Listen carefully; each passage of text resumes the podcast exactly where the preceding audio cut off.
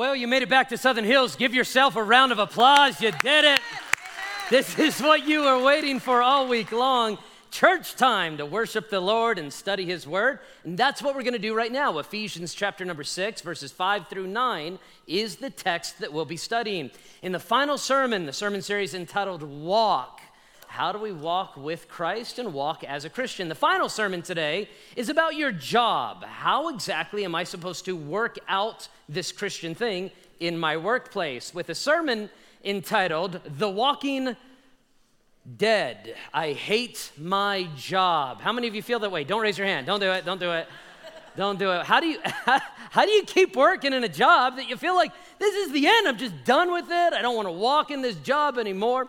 Ephesians chapter number 6 verses 5 through 9 deals specifically with that concept. Let's go ahead and look at it together. Ephesians chapter number 6 verses 5 through 9. Walking dead. I hate my job. Verse 5. Bondservant, be obedient to those who are your masters according to the flesh with fear and trembling and sincerity of heart. Stop.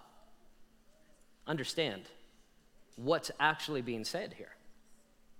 For this passage has been taken out of context throughout church history and done so with very nefarious and villainous intent. This passage specifically has been used throughout Christian history to oppress people in slavery, to demand of them uh, unwavering loyalty and obedience and has been used to oppress people, even in our own country. Majorly in the South, throughout the first 150 years of our government's history, allowed much of this to take place. Yet, this passage that was used to oppress slaves is still inspired Word of God and does have an actual meaning that can help us.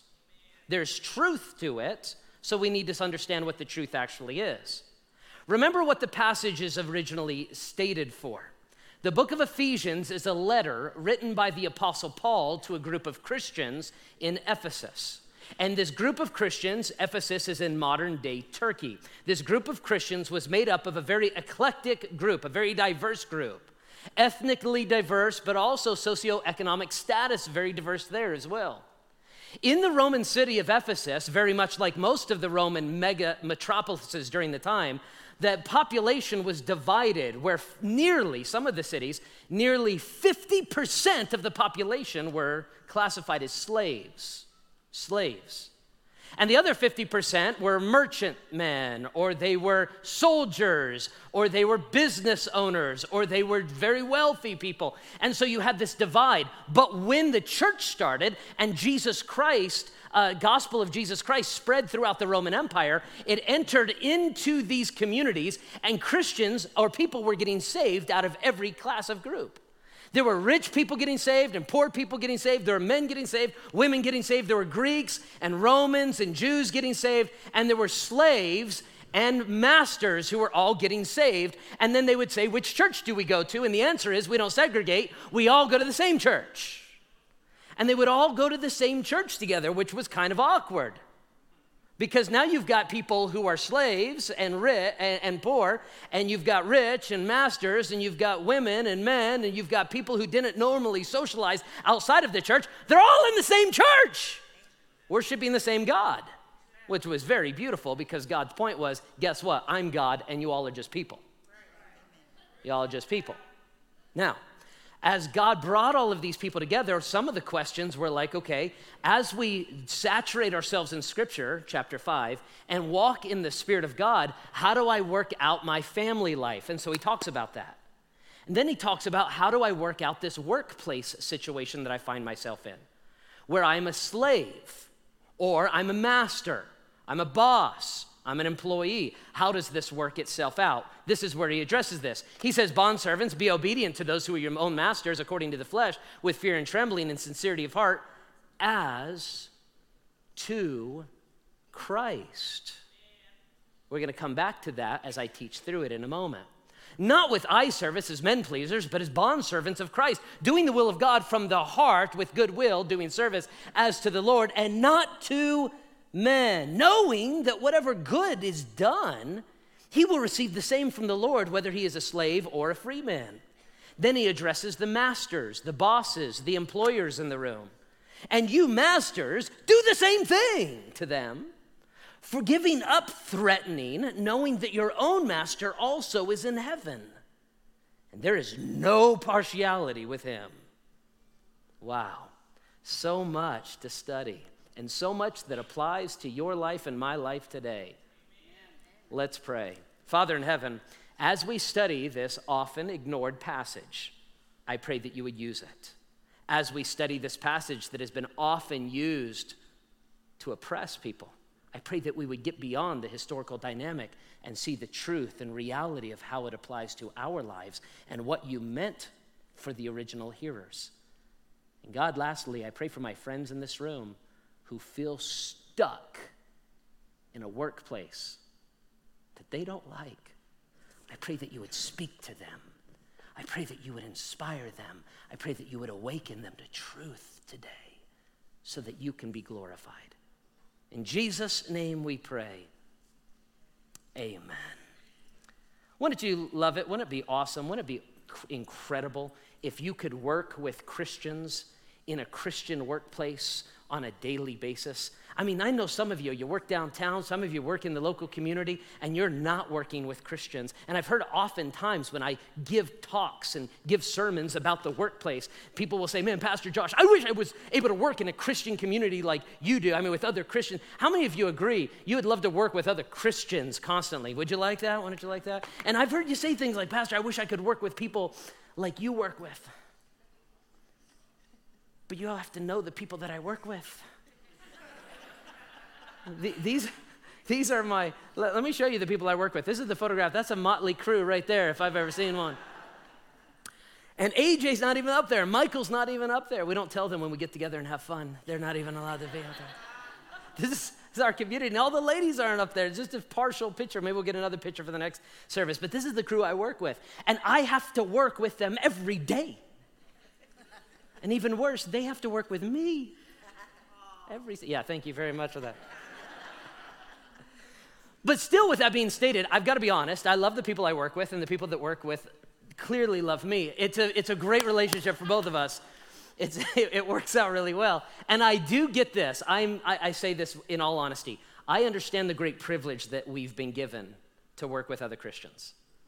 But my challenge to you is this today. Every single one of you hear me. My challenge to you is this that you can work in a Christian environment. You say, How? Are you going to hire me? No. Nope. No, because I know you, because I know you, all right? Say, How can I work in a Christian environment? Eh, do I need to go on the mission field like the Snooks? Here's how you work in a Christian environment you can stay exactly in the occupation, vocation, and job God has you right now, and you can make it a Christian job. You can do that. And today I'm going to show you how from this passage.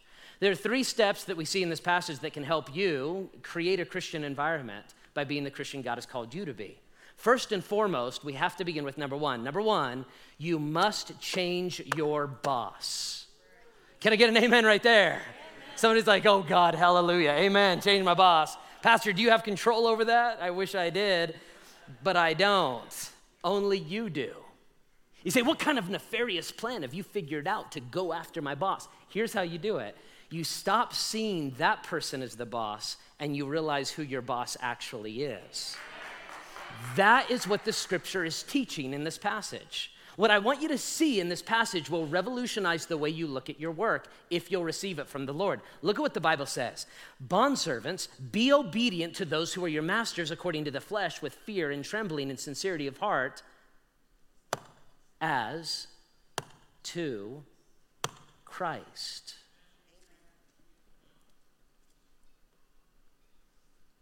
The same thing he says to the average Christian man in Romans chapter 13 when we are to submit ourselves to the, to, to the uh, uh, uh, government officials, submit as to Christ, is the same thing that he says to wives in uh, Ephesians chapter 5 as we submit to our husbands, we submit to Christ, is the same thing that he says to every employee in this room as you submit and obey, you have to understand who you're actually obeying.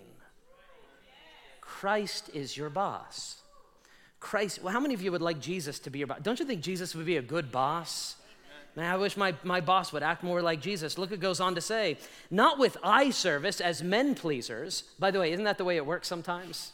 Eye service, that means you're, you're kind of like doing nothing, and all of a sudden the manager walks around and you're like, oh, yeah, I'm doing something. I'm, I'm over here busy all of a sudden. I'm making more coffees than I've ever made before. You know what I mean? And I don't know, I'm not even a barista. I'm just, I'm busy doing busy stuff. Why? Because the boss is watching and he's saying, you don't work in such a way, don't work as a Christian in such a way that when that physical boss comes around, suddenly you, you're, you're busy, uh, not serving with eye, ser- uh, eye service as men pleasers, but as bondservants of Christ. That is, you're serving as if you are the slave of Jesus. That's what it's telling us that changes the entire perspective. Doing the will of God from the heart, knowing that it is God's will that you are currently placed in the job that God has you. You say, but Pastor, my job is bad. Why would God's will allow me to be in this bad job? What's the worst job you could possibly think of? My job, Pastor. No, no, the worst job you could possibly think of. Do you understand that he's literally writing to slaves? I know this makes our society extremely uncomfortable to be honest about what it's actually saying, but that's exactly what he's saying. And I understand this passage has been used to oppress people over the years, and it shouldn't have been. And God forsake those who abuse this passage to oppress people. Wickedness. But what is it actually saying? It's saying no matter if you have the worst job in human history, in human history, you can realize I don't serve them, I serve Him. And that's the attitude of the first point. I don't serve them, I serve Him. Can you say it with me? I don't serve them, I serve Him. I don't serve them, I serve Him. I don't serve them, I serve Him. So if you're a business owner and you're starting to hate your clientele, I don't serve them, I serve Him. And if you're a newly employed, hired employee and you're like, I can't believe this boss, I don't serve them, I serve him. And if God has called you to be a missionary downtown in a corporate situation that you despise, you have to remember, I don't serve them, I serve him. Change your boss. My friend Felipe has been a member of our church for many, many years. He was sitting right back there where Anna's sitting during the first service. And I asked Felipe prior if I could share this. He said he, I absolutely could. After 22 years, 22 years in a management position downtown, as many of you work downtown, 22 years, he, there was a, a new supervisor was hired over him. Don't you love it when a new manager is hired? Isn't that great? Isn't that fun? You know, you've been doing your job for two decades, and all of a sudden, man, they come in and they know how to do your job and everybody's job better than anybody's ever done those jobs. They start putting in all sorts of policies and procedures, and they're going to change this and change that, and life is going to work finally because it never worked before they ever got there, right? And they're so excited about making your life a mess. And this was going on for poor Felipe. And he came to a place, he said, Pastor, I just did not get along with them, and they, it was clear they, hate, they don't like me. And I just didn't know what I was supposed to do. I was wondering if God even had me in this position anymore. And he said he was, I won't name where it is, he was walking through the, pla- the, the mega place that he works. And he said it just hit him so hard emotionally, crumpled his spirit. He said, I just began to weep. An adult man in his 40s, he just began to weep. God, I don't know why I'm here. What am I doing here? They hate me. I hate them. You know, he said he found a little employee only place where he could get on his knees. And he said that's exactly what he did. He got on his knees. And by the way, some of you Christians need to take note that is the right decision to make at that time. He got alone in a little place when he felt he could go no, on no longer. He got on his knees and he prayed. He told me these were his words. He said, I prayed a simple prayer to God like this God, help me. I hate this place. By the way, God loves those kind of simple prayers. I've had people say, I don't know how to pray. I don't know how to pray. I wish I knew all the words. God just wants your words. Just your words. God, help me. I hate this place. And he said, In that moment, I felt God's peace come over my soul. And he said, In just like 10 seconds later, he stood up and he felt, I can do this. I can do this. And this is the words he said because I'm not working to help make them happy. I'm here because God wants me here for him and for his family. That's what he told me. He said, I realize God wants me here for him and for his family. He is still telling you exactly what Paul is telling you, and that is this don't miss it, don't miss it. I'm not here for them, I'm here for him. Change your boss. Change your boss. Change your boss. Number one. Number two, Number two, the second thing you can do to make it a Christian workplace is change your attitude. If suddenly Jesus was your boss, and then suddenly your attitude changed, everything changes, friend. And that's what Paul says to these individuals in the next few verses. Um, he says in verses 7 through 9, with goodwill doing service as to the Lord and not to men. Notice that, with goodwill. It's talking about attitude. That is, you can do your, how many of you realize you can do your job with a good attitude or a bad attitude? Uh, one of my jobs is to have Fridays with the pastor where I ha- go to coffee with a lot of you folks. In fact, that's how Felipe and I were spending that time together. And if you've never done a coffee time with me, you are missing out on one of the greatest joys of life. Let me just tell you right there. I drink coffee with the best of them. And it's not just me, all of our pastors and ministry leaders. Man, you could go out with coffee with Heather and, and Caleb and, and Blake and all these people, and you set it up, set it up. And I'm talking, I love these. But you know, sometimes it is gonna shock you, shock you. Sometimes I, I don't feel like being there. You say, well, you, what are you talking about, Pastor? You just met with seven other people and now you get to be with me. I know. like, I, I, know, I, I know. And I really had a good time with those seven. But then I saw your name.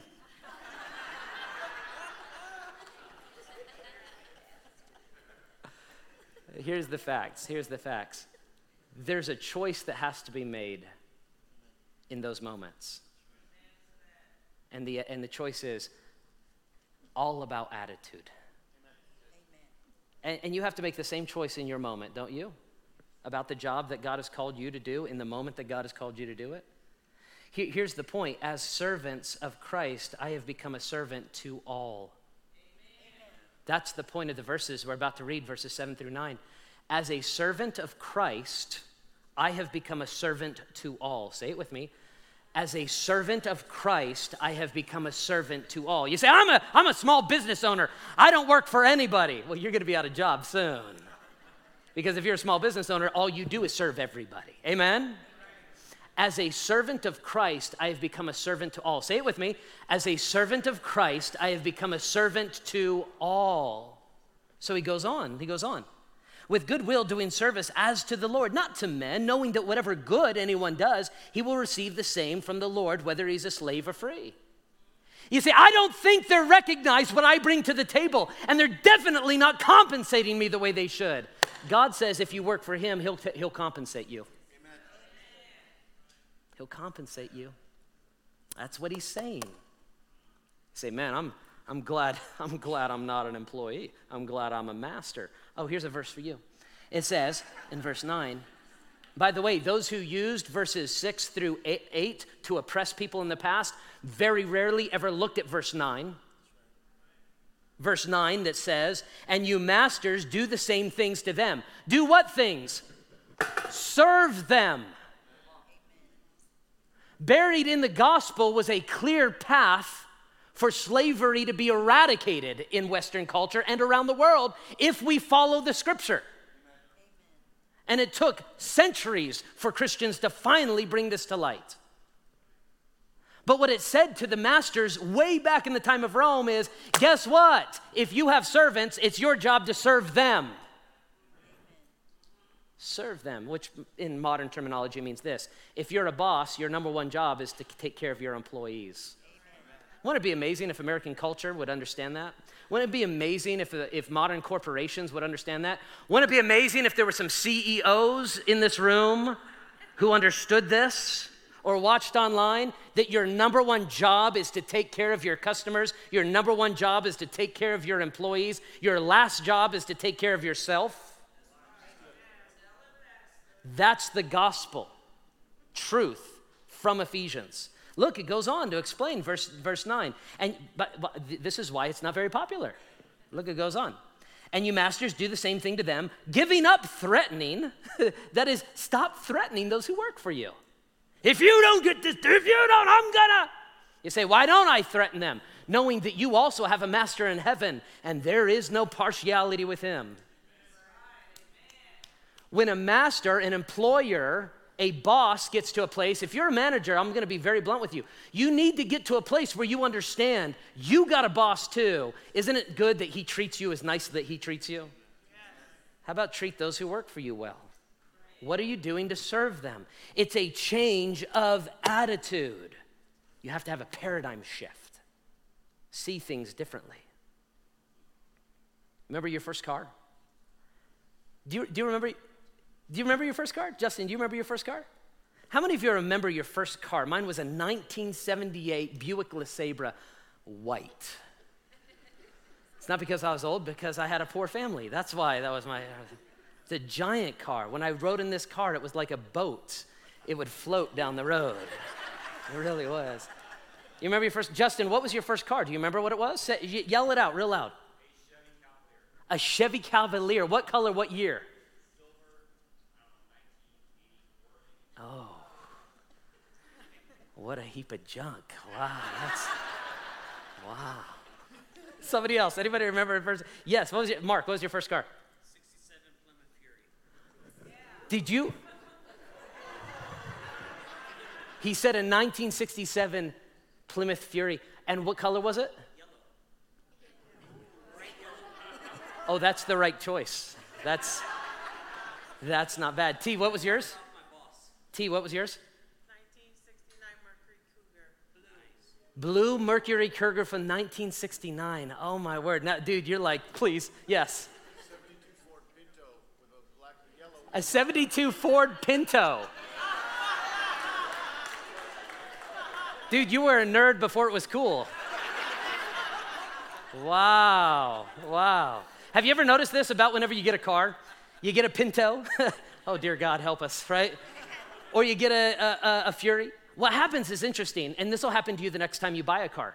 What happens to you is the moment you get that car, suddenly you begin to see that car everywhere. Isn't that weird?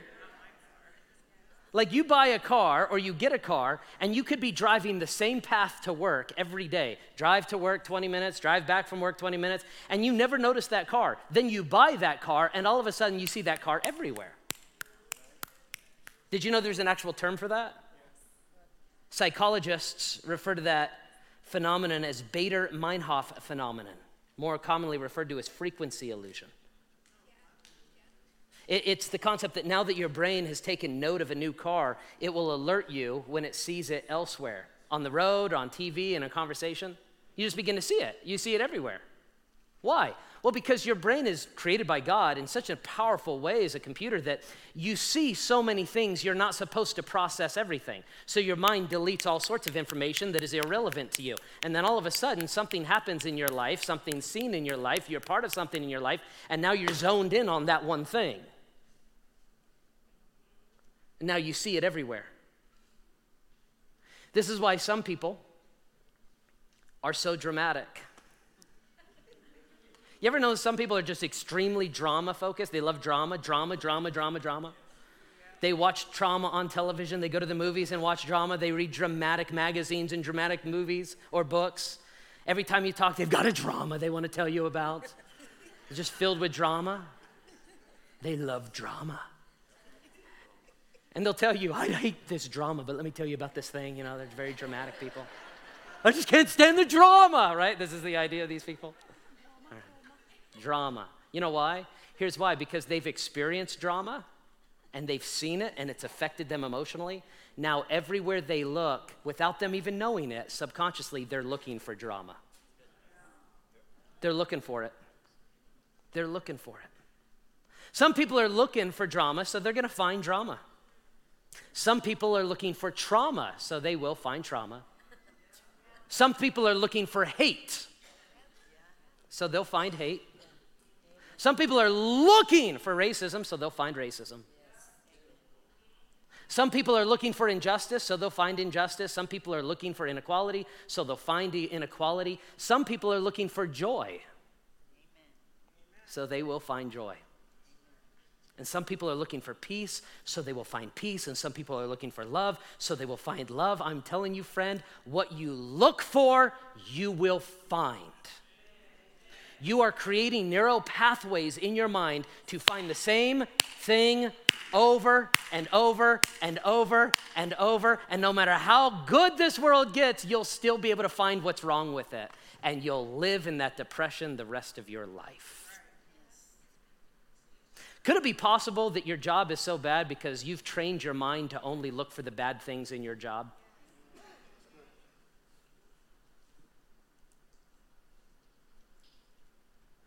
Maybe what we need to do is break our mindset of that and begin realizing change your mind, change your boss, change your perspective on these things. Change what you're looking at. Start seeking joy in your job. Start seeking peace in your job. Start seeking love in your job. Look for friendship. Look for goodness. Look for meekness. Look for self control. Why? Because as a servant of Christ, I've become a servant to all. First, we see this is how to create a Christian environment. By the way, God could place you in the dream job, and if all you look for is the bad, you'll never be happy. God could place you in the perfect society, and if all you look for is the bad, you'll never be happy in this society. And I gotta be honest, I really do struggle with that, focusing on the positive, not the negative. Number one, first and foremost, change your boss. Number two, change your attitude. Number three, change your perspective. Change your perspective, friend. This is the phrase I want you to say with me in this final point. He is the chess master. I'm just the pawn. Can you say that? Some of you are like, no, because I'm an American and I'm the captain of my ship and the, the, the captain of my destiny and I'm in charge of me. Okay, okay, I know, you're amazing and you're fantastic. He is the chess master, I am the pawn. See, this is the big problem. I think a lot of us think of ourselves as the person in front of the chessboard and we're playing 10 moves ahead of everybody else. You ain't the chess master. Now, you might be a knight, you see? You might be a castle, you might be a bishop, but you're not the chess master. He is the chess master. You're a, you're a pawn. Are you, wait a second, are you telling me that this whole thing is not about me? It's not about you. Your life is not about you. Your life is about your Creator. And if you are a born again Christian, He not only created you, when you ran from God in sin, He by grace saved your wretched soul and brought you into His family. You were bought with a price. You are no longer your own. You've been purchased by the blood of Jesus Christ. Your life is not yours. You're not the chess master. He's the chess master. You're the pawn. Can you say it with me? Those of you can, in good conscience, say it with me. He's the chess master. I'm the pawn. Oh, wow, that was quick. I was going to prep it. You're like, blah, blah, blah. okay, let's say it together. He's the chess master. I'm the pawn. I know some of you are not yet believers, and we're really glad you're here. You're seeking after truth, and that bothers you. You don't like that. That's fine, keep seeking. Hopefully, you will see the truth one day. But if you're a Christian, this should free you. The best example in my mind is Joseph. Joseph's awesome. Joseph's story. Joseph was a little shepherd boy in the book of Genesis. He watched his father's sheep. He was the second of 12, uh, the second to last, 11th of 12 boys in his family. Anybody come from a big family? Huh? Anybody? 12. 12. That's a lot of kids and he was the second to the youngest, so he watched all the sheep. And one day, his older brothers wanted to play a joke, so they dug a pick, they threw him in the pit, um, which is not nice. And, um, and it was a really funny joke. Then they sold him as a slave. Ha! Huh, good times. Now, the reason they did this, if you read the text, is because he was kind of a little punk and said a lot of things he probably shouldn't have said. Why do you say this, Josh? Well, because I'm an older brother. So you understand I have a certain perspective on things. Anyway, they took Joseph. His first job was a shepherd. I'm going to say, what was his first job? You say shepherd. What was his first job? Shepherd. As he was a little shepherd boy, here's what his attitude was God, you're the chess master, I'm the pawn. If you want me to be a shepherd boy, I'll be a shepherd boy. His next job, as he was sold into slavery, he became a slave. I'm going to ask, what was his second job? You say slave. What was his second job? Slave. slave. You know what his attitude as a slave was? God, you're the chess master, I'm the pawn. You just put me wherever you want me.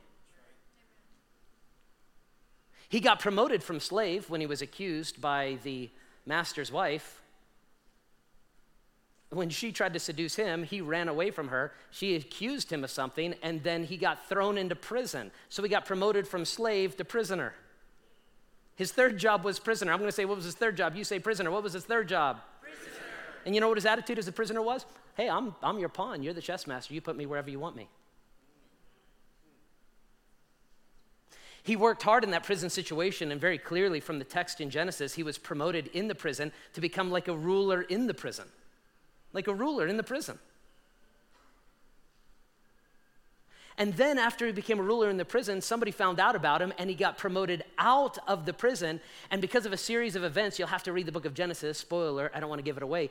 He becomes the second in command of all of Egypt, the assistant Pharaoh, or maybe more assistant to the Pharaoh. I don't know how it worked exactly, but he was the second in charge of all of Egypt. I'm going to say, what was his last job? You say, second in charge of all of Egypt. What was his last job? And you know what his attitude was? Finally, I did it for myself. Was that his attitude? You're the chess master, I'm the pawn. Amen. You put me where you want me. So if you need a prisoner that's a Christian right now, I'll be a prisoner. And maybe you need a missionary as a slave right now, so I'll be a missionary. And maybe you need a missionary as a valet at the Mandalay Bay. For as long as you need a missionary there, I'll be that. And maybe you need a line cook downtown. And if you need a line cook downtown, I'm willing to be that for you. And maybe you need a missionary as a police officer from Metro. And if you need a missionary as a police officer Metro, I'm going to be your and maybe you need another Christian small business owner who creates jobs for people in this community. And if you want me to be that, I will be that for you. And what I'll do is I'll serve my clients and I will serve my customers and I will serve I will serve my employees. If you want me to be that, I'll be that for you. Why? Because you're the chess master, I'm the pawn.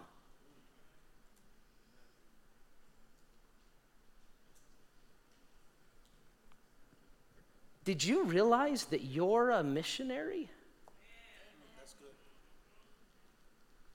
I'm, I'm thankful for Brandon and Kate. God called them from here to go to Togo, West Africa, the uttermost parts of the world. But do you understand that they will actually be closer to where Jesus said that than you are? You're further away from the God, you're further away from Jerusalem than they are. Which means you're a missionary. Here. Here. Here. So maybe God wants you exactly where He has you. And maybe what you're supposed to do is just simply change your boss, change your attitude, and change your perspective on all of this. And then every day, you'll be serving in a Christian workplace. Let's pray. Father, thank you for your word. Thank you for the chance that you've given us to study it this universal principle that works in every society for every person throughout Christian history. I pray that we would apply it to our lives in Las Vegas. In Jesus' name we pray.